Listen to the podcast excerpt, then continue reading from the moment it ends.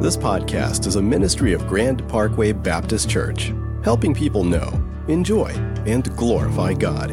For more information about Grand Parkway, visit grandparkway.org. This is the word of the Lord. Now, if Christ is proclaimed as raised from the dead, how can some of you say that there is no resurrection of the dead? But if there's no resurrection of the dead, not even Christ has been raised. And if Christ has not been raised, then our preaching is in vain and your faith is in vain.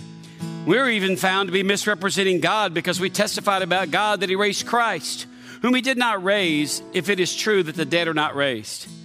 For if the dead are not raised, not even Christ has been raised. And if Christ has not been raised, your faith is futile and you're still in your sins. Then those also who have fallen asleep in Christ have perished. If in Christ we have hope in this life only, we are of all people most to be pitied. This is the word of the Lord. See, the Bible's not afraid to present the other side of, of, the argument and say, if Christ has not been raised, then your faith is futile. You're still in your sins. I need to get a real job. And everybody that you know that died as a Christian just perished, and they're a banquet for the worms. But the Bible says all of that to point to the fact that because Christ has been raised, your faith matters preaching matters. What we're about to do matters. My dad is on hospice care. I get in my truck tomorrow and drive to East Texas to see my dad. My dad, after years of living a wayward life, has made his peace with God. And my dad didn't, doesn't deserve it. I don't deserve it. My dad has a lot of shame. He can't look me in the eye hardly. I get to look at my dad tomorrow and say, hey, dad, the gospel is the same for both of us. I need the good news as much as you do. And I have hope, and my family has hope because of the resurrection. Because my dad's going to be raised with lungs that work. He smoked for 44 years. My dad's dying because of a habit he's had his whole life, and he'll tell you that. But I have hope. My wife said, How you doing? And I couldn't get the words out. I just stared at her, and she's like, All right. Because I have hope, because of the resurrection, my dad's going to be raised again, and he's going to have lungs that work. So, what we're about to do matters. I'm going to pray and then we're going to read the Bible. I'm going to, I'm going to tell you the story of Easter. So, wherever you are today, whether if you trust reason or intellect or experience or whatever you trust in, you're going to have to listen through that filter. But I'm going to tell you the story of Easter, and I'm going to tell you unapologetically it's the only story big enough to live in the rest of your life. You ready for that? Let's pray together. God, thanks for the truth of the gospel, that it puts all things in perspective and it bears out what is true, not just now, but what will always be true. That's the, that's the danger of living in this world. What's in today will be out tomorrow, and then something else will be in next week. It's so temporary, so flippant, and so fleeting. And yet the Bible and the gospel is so eternal, so secure, so definite, so available to us today. So give us ears to hear, eyes to see, and a heart to receive respond, we pray in Jesus' name. And everyone said, you can have a seat if you would. If you got a Bible, take it and open up to 1 Corinthians chapter 15. And if you don't have a Bible, don't worry about it. It'll come up on the screen when I'm going to talk about the story of Easter. I want to start reading in 1 Corinthians chapter 15 in verse 1. What I read just a few minutes ago I was starting in, in, in verse 12, but I want to go back to the beginning of the chapter and read in 1 Corinthians 15 verse 1. This is the story of Easter, beloved. He says, Now I would remind you, brothers, of the gospel that I preached to you, which you received, in which you stand, and by which you are being saved if you hold fast to the word that I preached to you, unless you believed in vain. For I delivered to you as of first importance what I also received that Christ died for our sins in accordance with the scriptures, that he was buried and he was raised on the third day in accordance with the scriptures, and that he appeared to Cephas and then to the twelve, and then he appeared to more than 500 brothers at one time, most of whom are still alive, though some have fallen asleep. And then he appeared to James, then to all of the apostles, and last of all, as to one untimely born, he appeared also to me. For I am the least of the apostles, unworthy to be called an apostle, because I persecuted the church of God. But by the grace of God, I am what I am. And his grace toward me was not in vain. On the contrary, I worked harder than any of them, yet it was not I, but the grace of God that is with me. Whether then it was I or they, so we preached, and so you believed the story of Easter. I just want to make three points as I kind of unpack the story of Easter. And the first one is this right here from verse one, is that it's a story worth repeating. It's a story worth repeating. What do you mean? Look at verse 1 again. He says, Now I would remind you, brothers, of the gospel that I preached to you. Paul, this guy Paul, is writing to this church in Corinth, and he's kind of, he preached the gospel to them, and he's writing to them this letter, and he says, Hey, I want to remind you of, of, of this gospel that I preached to you. Now, I want to answer the biggest question in the room before I go very far into this. And the biggest question, whether we realize it or not, is this What do I mean when I say the gospel? What do I mean when I say the gospel? And so I brought you a very simple definition. The gospel is the good news that God saw how messed up the world was. By the way, when what happened in Brussels happened, everybody kind of sits up and kind of like, what in the world? Is anybody in charge? Is anybody going to do anything about this? Is good going to overtake evil? Because human nature wants somebody to deal with evil. But here's the problem. We want, we want somebody to deal with their evil, their sinfulness. We don't want somebody to deal with ours because we're consenting adults after all. We're not hurting anybody. But the gospel is, hey, the good news that God saw how messed up the world was and how messed up I was, and He did something about it. That's the gospel. That's the good news. Gospel, it, it, it, literally means good news. Euangelion is the word in the Greek, and it literally means good news. So I want to just tell you, that's kind of my definition of the gospel. And this, here's why I love this definition. It's because it reminds me that the gospel is not just personal, it's cosmic. And you say, what do you mean cosmic? Big. It's not just me. It's not just, hey, God didn't send his son into the world just to fix my life and make me feel better about myself. And if anything, the Bible teaches the exact opposite. Uh, first, this is First Corinthians. He writes another letter called Second Corinthians. And in chapter five of that letter, same guy Paul says to these same people, he says, hey, we believe that Christ died for all and therefore all died. And he died for all that those who live should no longer live for themselves, but for him who died and rose again. He goes on to say that God's committed committed to us the ministry of reconciliation. Why did I tell you all that? Here's why I told you all that. Here's how you know the person that, that really has a relationship with Christ. They're not self obsessed. They're not like, okay, I checked the box. I, I, I, I believe the gospel. I'm going to go to heaven when I die. Now I'm going to go ahead and do, what, do, do what I want to do. No, no, no. See, when the gospel is not just personal, but it's cosmic. In other words, what we, what we mean by that is that this person begins to look around and go, you know what? It's not enough that God forgave me and loves me. I, I want to get better at loving my neighbor. I want to get better at loving my neighborhood. I want to get better at loving the mom on my son's little league team who I like to scratch her eyes out when she opens her mouth again. Yeah, put it down here where we live. Or that loud parent at soccer where you're just kind of like, it's just a game. She's screaming, go, get the ball, get the ball. And your thought in your head consistently is, shut up, shut up, shut up. Yeah, I, I got to get, I, if I'm a Christian, I got to get better loving that person, but I got to care about the environment. I got to care about the world that I live in because here's what's happening in our culture. We've shrunk it down to all we care about is ourselves. We, it sounds noble. We say things like, who am I to judge you? All that is is selfishness dressed up as altruism. It's kind of like, hey, I'm not hating on anybody. No, that's selfishness. See, as a Christian, they care about the world they live in. You see stuff and you're kind of like, hey, this isn't right because God's working not just to redeem people, He's redeeming all of creation. That's why the Bible, you read to the end and, and, and, it says, I saw a new heaven and a new earth coming down.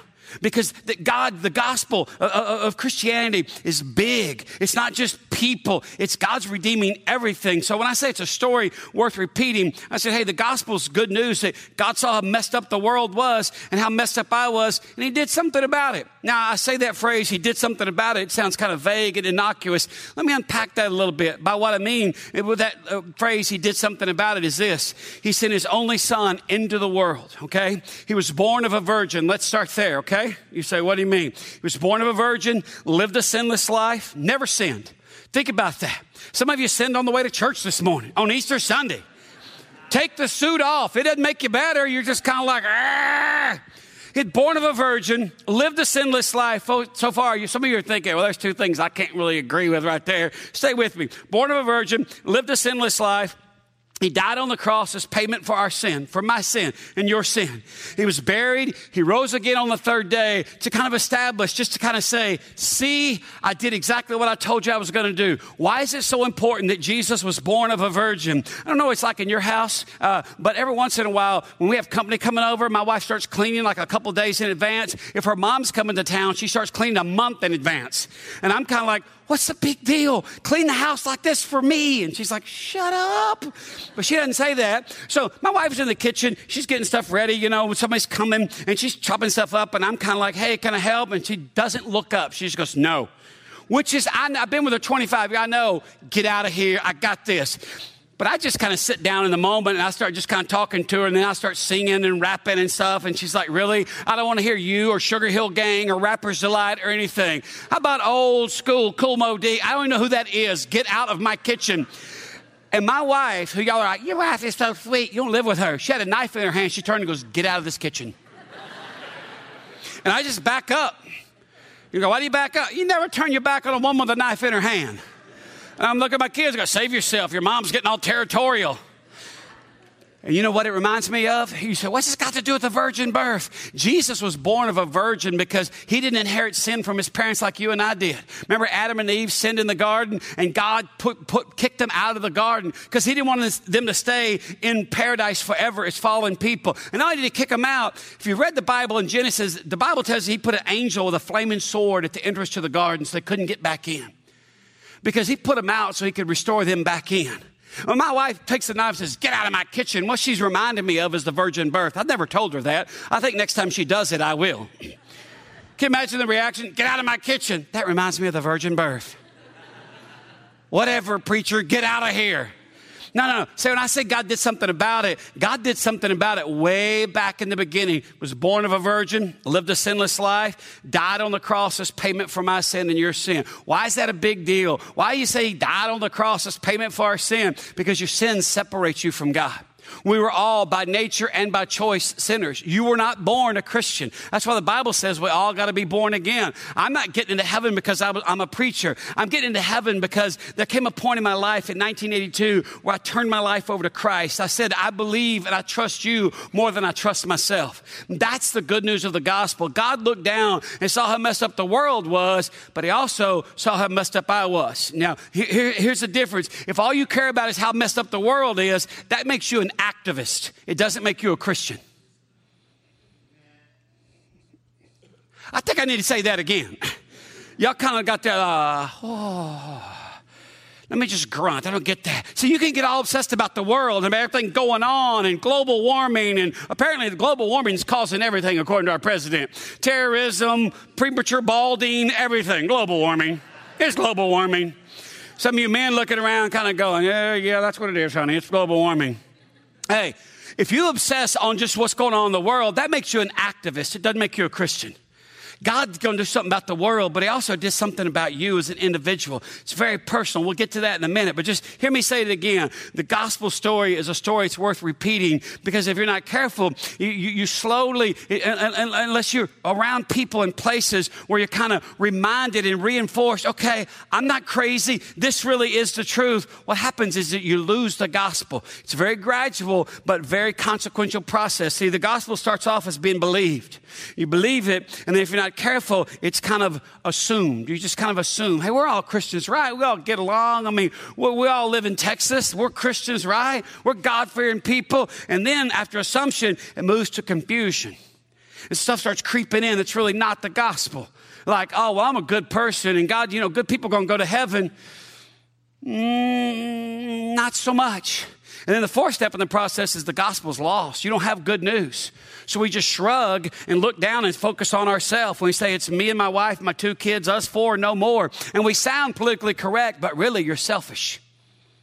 It's not like I'm not judging anybody. No, no, no. You don't know what to say to anybody. So you have to choose this path of, well, I'm not hating on anybody because you don't know what to say. See, the story is worth repeating. Like you say, what do you mean the gospel is believed and confused and assumed and then it's lost? This past year, now stay with me, okay? I'm fixing to quote a famous person, and some of you are going to be like, oh, be careful. This past year, the Pope, who I like, by the way, People ask me once, what do you think about the Pope? I like that the Pope drives himself around in his little car, pays his own hotel bill, returns phone calls, kisses babies, is a down to earth guy. But I disagree with the Pope on this. This past year, the Pope told an Italian newspaper that atheists can go to heaven if they just do enough good. Oh, yeah, I'll show you the article because my phone blew up. Got my church called, Hey, did you see this? I sure did. What do you think about that? I mean, this is the Pope and everything. By the way, you don't have to vilify people you disagree with. Otherwise, I couldn't be married. Let me just put that out there. Uh, but, but, and by the way, I, that's not a statement about her, it's a statement about me. because uh, I'm the guy that, you know, every once in a while I'll do something like somebody will cut out, like, here's the thing, folks. If you're turning, put a blinker on. That's all I'm asking. Just, it's right there on your steer. Just push it down or up and give us a, give a brother a little shout out about where you're going so I can zoom around you and get to where I'm going. But every once in a while, you don't use blinkers, and I just look, I just say, what a moron. And my wife, I honk. I, what a moron. And my wife just look at me and she'd go, Neil McClendon, you're so much better than that. I'm like, oh man. just, can you just honk your horn at me and call me a moron?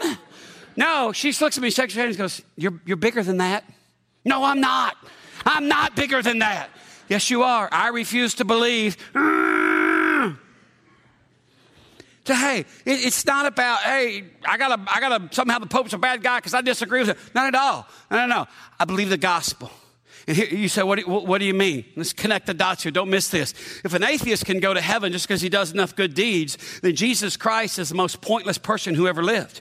You don't need the resurrection. You don't need him to be buried. You don't need him to be killed. See, Jesus has to, if you believe the Bible, Jesus has to die as payment for your sins because how else are you going to get forgiveness? You're just going to do good stuff? How much good stuff you got to do? The Pope didn't unpack that. Now, again, I'm not disrespecting the Pope, but I am disagreeing with the Pope. And a guy said to me on the phone, I'd be careful disagreeing with the Pope. And I said, I'd be careful disagreeing with God.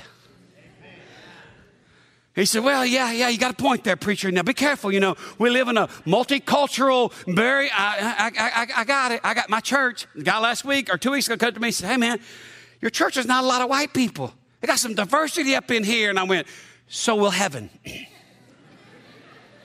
heaven ain't gonna be a bunch of white people. So the church should look like heaven. He's like, All right, all right. Is that too honest for you? Maybe. You just walked off. There you go. See, by the way, it's easy to look at the Pope and quote the Pope. Well, yeah, the Pope said I can't believe that. Here's how you know you're losing the gospel if you listen to yourself. These are things people in my church that I love, by the way. If you don't have a church home, you're visiting today, it's like your wife said, We're going to church on Easter. I bought you a suit. You're like, Thanks, honey. Uh, Find you a church. You're welcome at this one, but find you a church that teaches you the Bible, which is harder than you think nowadays. But anyway, but these people I love have said these things. I didn't get these out of books. People in this church have said this. Here's how you know you're losing the gospel. Here's one. I can talk to God in a deer stand just as easy as I can in church. Here's my favorite one. Uh, f- friend of mine kind of struggled financially, started getting some money. I've heard this from multiple people in this church. I love my people in my church, but when you say crazy stuff, I'm going to love you enough to say, that's crazy, man. Here's what he said because he got a boat, started going fishing down on the coast on Sundays. You know, I just, you know, I said, hey man, I hadn't seen you in a while. Everything okay? He said, don't you think God would rather I be fishing and thinking about God than in church and thinking about fishing? Now, that cat has thought about that. He's out there in the bay. I'm thinking about Jesus right now. Aren't you glad I'm not in church thinking about this?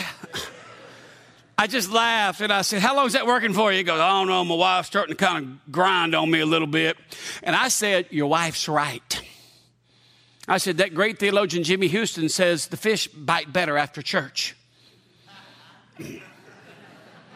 He's like, oh, okay, uh huh. Or this from a soccer mom. Well, the kids have so much going on that we've chosen to focus on them at this point in our lives and make them our priority. Hey, look at me. When your kids are 24 and want nothing to do with God, you're going to weep tears of remorse into a pillow of regret, mom because you worshiped your kids and not God. You didn't love your kids enough to say, hey, we kind of order our, our, our, lives around certain priorities here. Now, yeah, ask anybody that goes to this church. I'm not the guy that says, you got to be here every day the doors are open. No, I'm the guy that says, hey, get your wife on your Harley and disappear in the hill country one weekend and don't go to church there either. Somebody asked me, they said, Hey, your family went on vacation. Do y'all go to church on vacation? No, I've gone to church enough. Jesus said, Sleep in. So I ain't that guy, okay? So if you're visiting today, don't think, oh, that guy, boy, he's just hardcore. Uh, here, here, here's one of my favorites. Uh, well, I, am not proud of the things I, have done. I've done a lot of things I'm not proud of.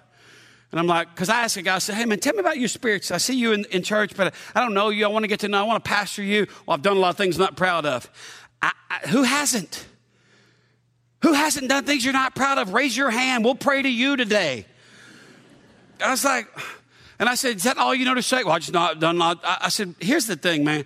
You've relegated yourself to a life of shame management because you know what you're referring to. I don't know what you're referring to, but you're trying to just work it out. Well, you know, hopefully, hopefully the big man gives me enough time to do enough good to make up for my bad. I got tired just hearing that. And by the way, the big man sacrificed his son on the cross so you wouldn't have to have some debtor's ethic. Well, I just know I've done some things. Don't say that again, man. Or here, here's the last one. This is from, from, from, somebody's grandma who's in the hospital and the prognosis isn't good. I said, ma'am, have you made your peace with God? Well, God knows I've done my best. And there I am at the fork in the road. I can be the cowardly pastor who just says, well, ma'am, and you know, God loves those who try. Or I can love grandma enough to say, I don't know what you mean when you say you've done your best but our best is never enough. The Bible, matter of fact, says in Isaiah 64 that all our righteous deeds are as filthy rags in the sight of a living God. Well, and she pulled the cover up, said, Well, Lord knows I've done my best. Well, you can rub the edge off that blanket, Grandma, but see, God's best is better than our best. Well, Lord knows I've done my best. And by the way, look at me. I'm not disrespecting my grandma. I was sad because that's all that woman's been told her whole life. So see, it's easy to lose the gospel. The older you get, the more pluralistic, the more you just you get real broad. See, I just want to focus this more on these two little words. He didn't say a gospel or some gospel. Paul referred to it as the gospel. See, here's the word we don't use today because we're politically correct. There's an exclusivity to Christianity that's not harsh, that doesn't say if you don't agree with us, we're going to kill you. That's not Christianity. But it's unapologetic because if this is the only way, then how much do you have to hate people not to tell them? Jesus said in John 14, 6, I am the way, the truth, and the life. No man comes to the Father except through me. This same guy, Paul, says it to another church in Galatia. He writes this in Galatians chapter 1, verse 6. He says, I'm astonished that you're so quickly deserting him who called you in the grace of Christ and are turning to a different gospel. Not that there is another one, but, but, but there are some who trouble you and want to distort the gospel of Christ. But even if we or an angel from heaven should preach to you a gospel contrary to the one we preach to you, let him be accursed. As we have said before, so now I say again, if anyone is preaching to you a gospel contrary to the one one you received, let him be accursed. I want you to notice a couple of things. Notice that he says, But even if we or an angel from heaven should preach to you a gospel contrary to the one we preach to you, let him be accursed. In other words, Paul starts with himself and says, Hey, if I go off the reservation, the reservation and get goofy, I need to be accursed. So if we are an angel from heaven, you say, Why do you mean angel from heaven? Every once in a while they'll knock on your door and they're wearing black pants and white shirts and they ride bicycles. And they have name badges because they've been to my house. One of them texted me when I was in Florida in my condo, looking out the window at the ocean. One of them texted me and said, Hey, friend, can we come by and have a lesson?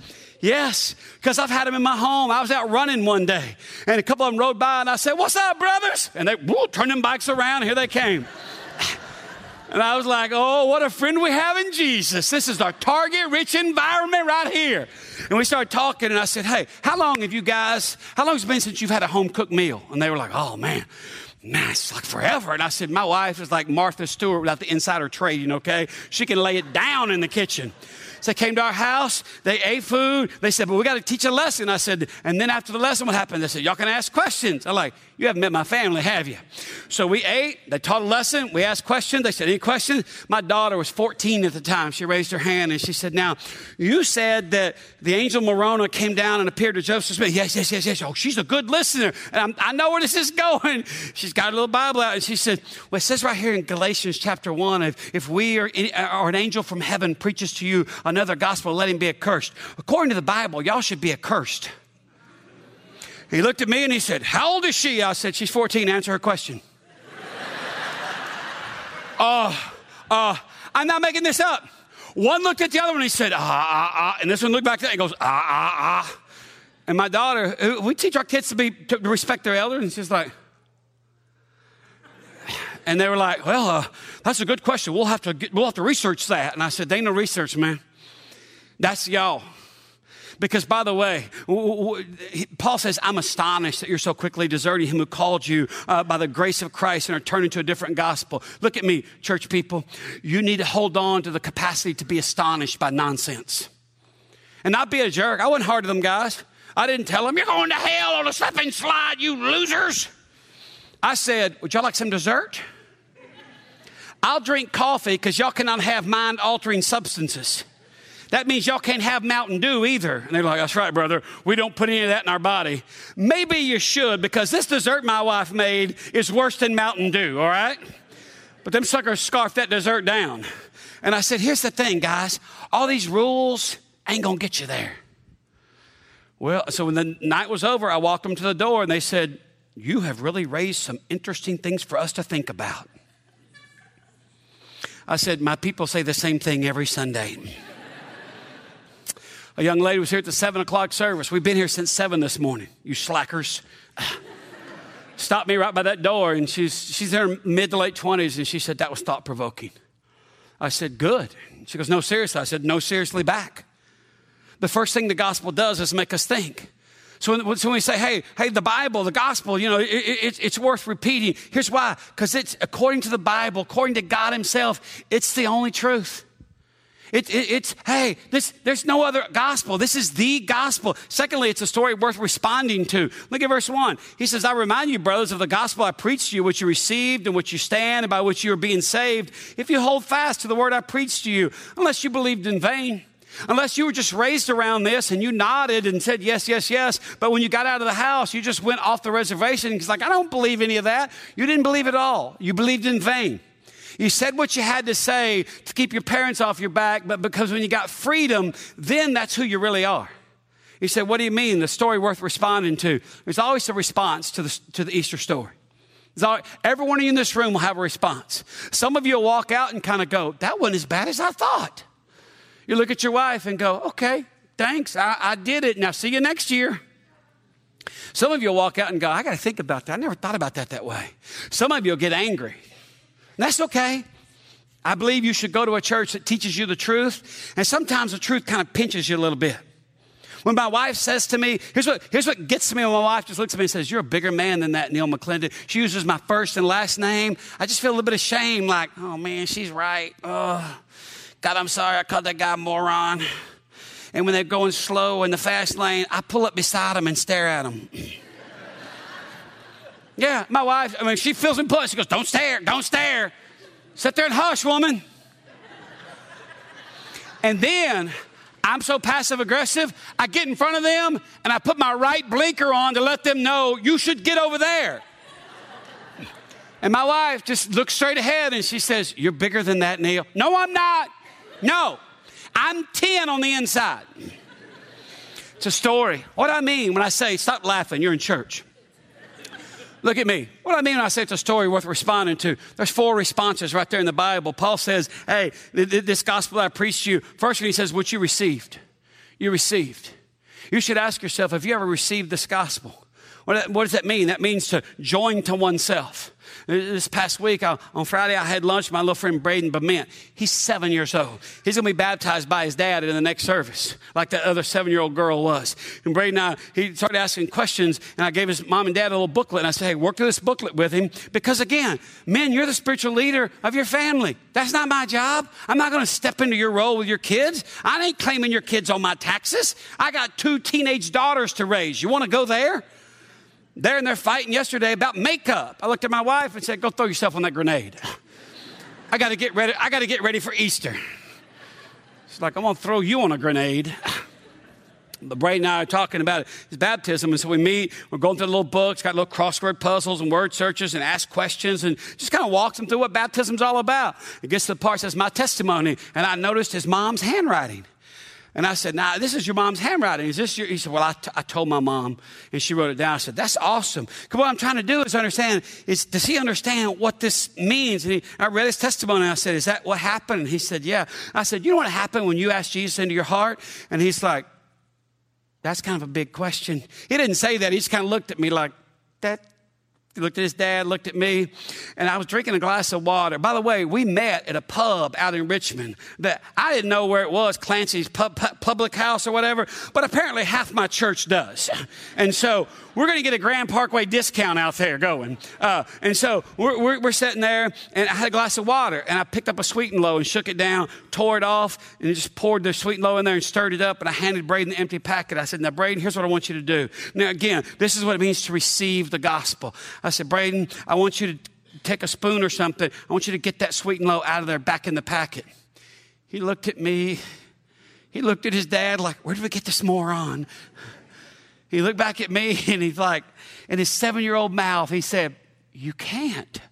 And I said, That's exactly right. When you accepted Christ, you, he came to live inside of you and you came to live inside of him. The Bible talks about that we're in Christ. And he's never going to leave you. You're never going to do anything, and all of a sudden Jesus is going to go, Up, oh, we're getting out of the water. We're getting back in the sweet and low packet. Why? Because they become one. That's why in the New Testament, the most common synonym for being a Christian is in Christ. So, so that's the response. You got to ask yourself, have I ever received this? Secondly, he said, in which you stand. In which you stand. Here's the beauty of the gospel it's the only story big enough to live in for the rest of your life. I have some friends, and a friend of mine built this kid a treehouse in the backyard. And when I'd go over to their house, uh, they'd always say, Master Neil, Pastor Neil, come play in our treehouse. And I'd be like, okay. And then I'd forget until I was climbing up there. My goofy friend built it about five feet tall. And so I got to walk around in it like this all hunched over, or I got to squat down to keep my back straight because my back will go out, and that ain't good. Hey, hey, the preacher's down in the treehouse. So um, after about 10 minutes, I'm like, okay, kids, I got to go drink coffee. See ya. Now, ask yourself, how long can you sustain this? Because when you refuse to believe the gospel, you've got to accommodate yourself to untruth instead of living in the truth. He says, in which you stand. He doesn't say, notice the preposition, he doesn't say on. He says, in which you stand in which you stand. See, there's room for who you really are in the gospel. You don't have to fake anything. You ain't got to be perfect. You got to make progress.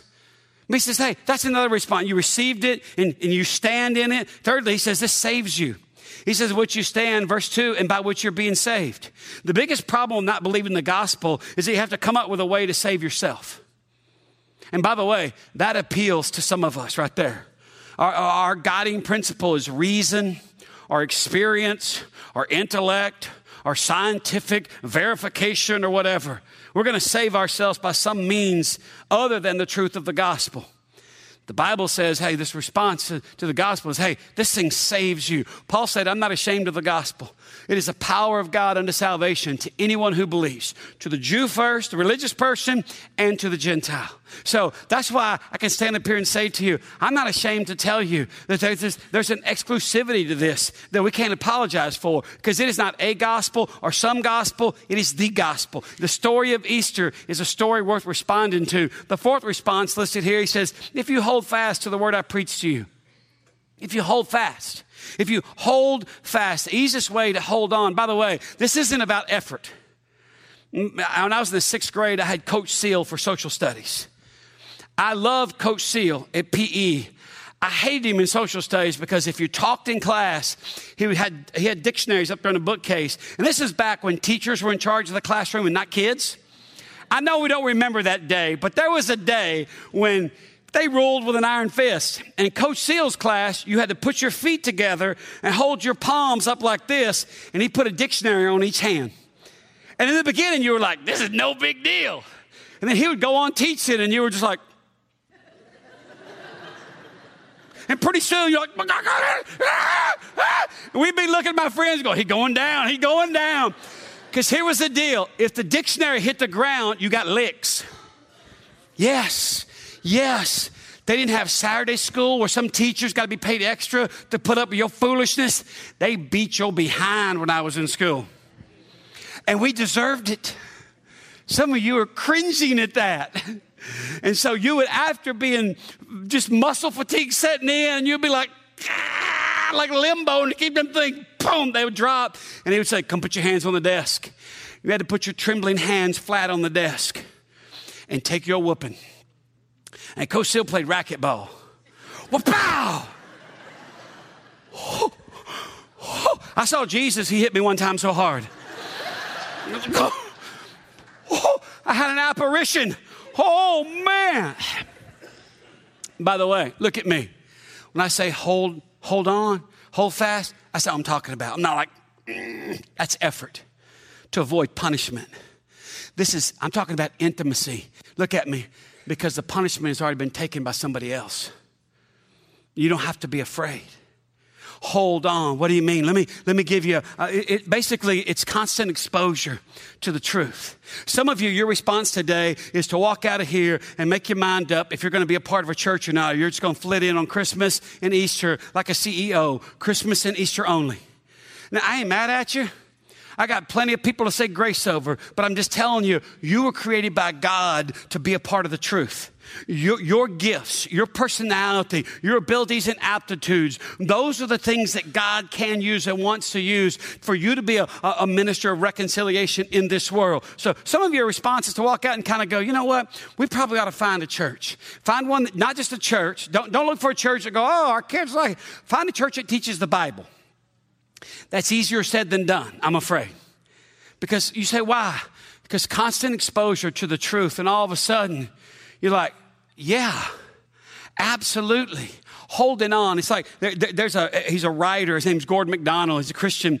He he he was in one of his books. He talks about their vacation home in New Hampshire. Which when he talks about a vacation home in New Hampshire, it's a cottage by a lake. I just picture this idyllic little path and everybody there. It's like 60 degrees all day every day. Everybody wears cable knit sweaters and drinks hot cocoa out of earthen mugs made by single mothers who are getting their life back together. I've never been to New Hampshire. It could be a CIA plot. But he says, he's talking to him in this, in this book, he's talking about this, this vacation cottage and it's made out of wooden shingles. And he says in the, in the summer, it gets up to 80. And I was like, I hate you already. it's 80 in January here. But he says the wooden shingles expand and in the summer they constrict. He says about every four years, this expansion and constriction, my wife and I have to go up a week early and get hammers and hear this and repound the nails so the shingles don't work their, their, themselves loose. Holding on is you got to repound the nails, beloved. You never outgrow the gospel. You got to kind of reinforce and remind yourself, oh, yeah, this is what we believe and why we believe it. See, the story of Easter is a story worth repeating, it's a story worth responding to. And then, thirdly and finally, it's a story worth believing. It's a story worth believing. Let me read in verse 3 and we'll be done. You still with me? This is what the Bible says. Paul says, For I delivered to you as of first importance what I also received that Christ died for our sins in accordance with the Scriptures, that he was buried, he was raised on the third day in accordance with the Scriptures, and then he appeared to Cephas, and then to the twelve, and then he appeared to more than 500 brothers at one time, most of whom were still alive, though some had fallen asleep. And then he appears to James and to all the apostles, and last of all, as to one untimely born, he appeared also to me. For I'm the least of the apostles, unworthy to be called an apostle because I persecuted the church of God. But by the grace of God, I am what I am. And his grace towards me was not in vain. On the contrary, I worked harder than any of them. But it was not I, but the grace of God that is with me. Whether then it was I or they, so we preached and so you believed. See, that's the goal of this whole thing. He says, whether it was I or they, so we preached and, and you believed. That's the goal of the story of Easter, is to bring us to a point where we go, you know what? I find myself with a desire to believe that. Because see, Paul talks off, and, and there's three kinds of, uh, uh, uh, of, of, exposure in there. There's this historical, he says, we believe that Christ died according to scriptures, he was buried and rose again according to scriptures. That's the historical.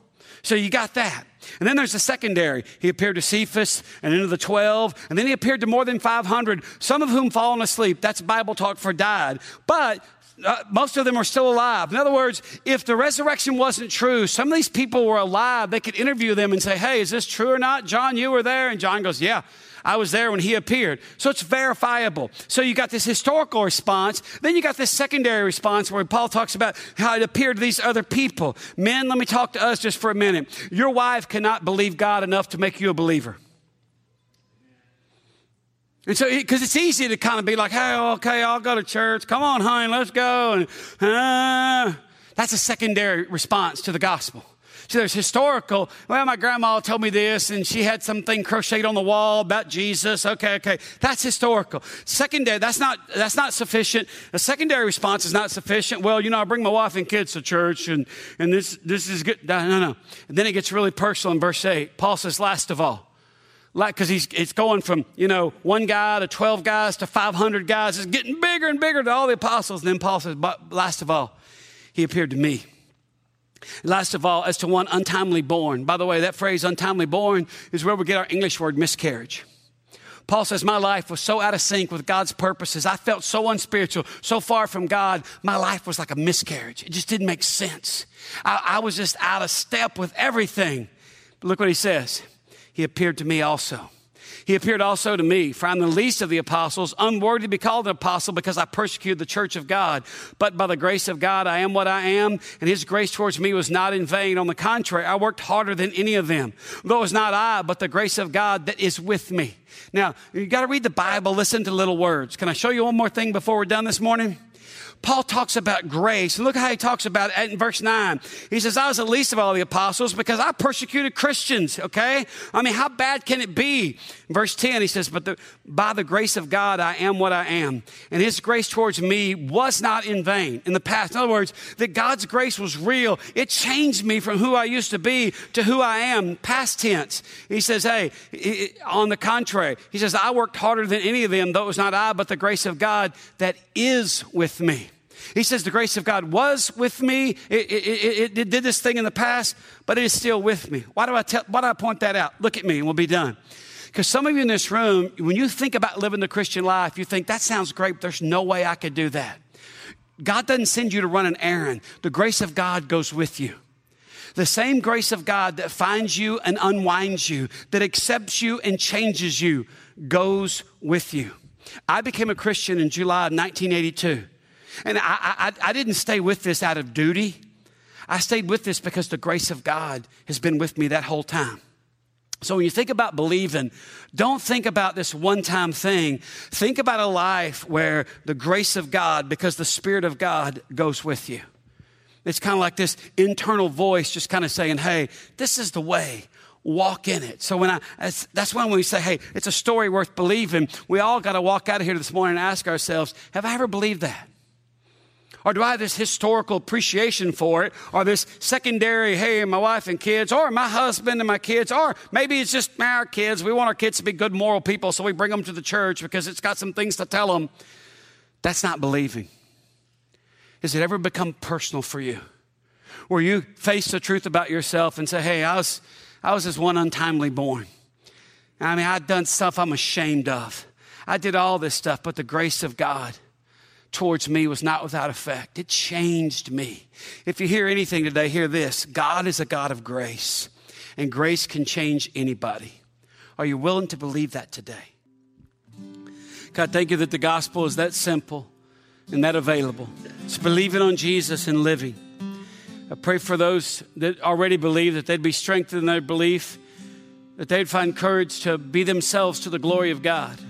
I pray for my friends in this room that don't believe yet that you would say something today, that you already have said something that, that sticks in their head and in their heart.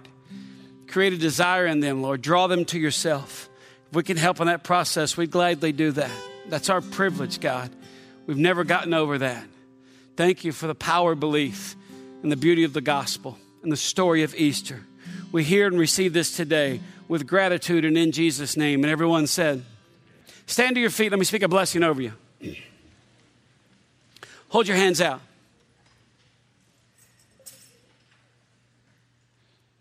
He is risen. He is risen. He is risen. He is risen. Leave now and live as if you really believe that. In the name of the Father and the Son and the Holy Spirit. Amen. Bless you. You're dismissed.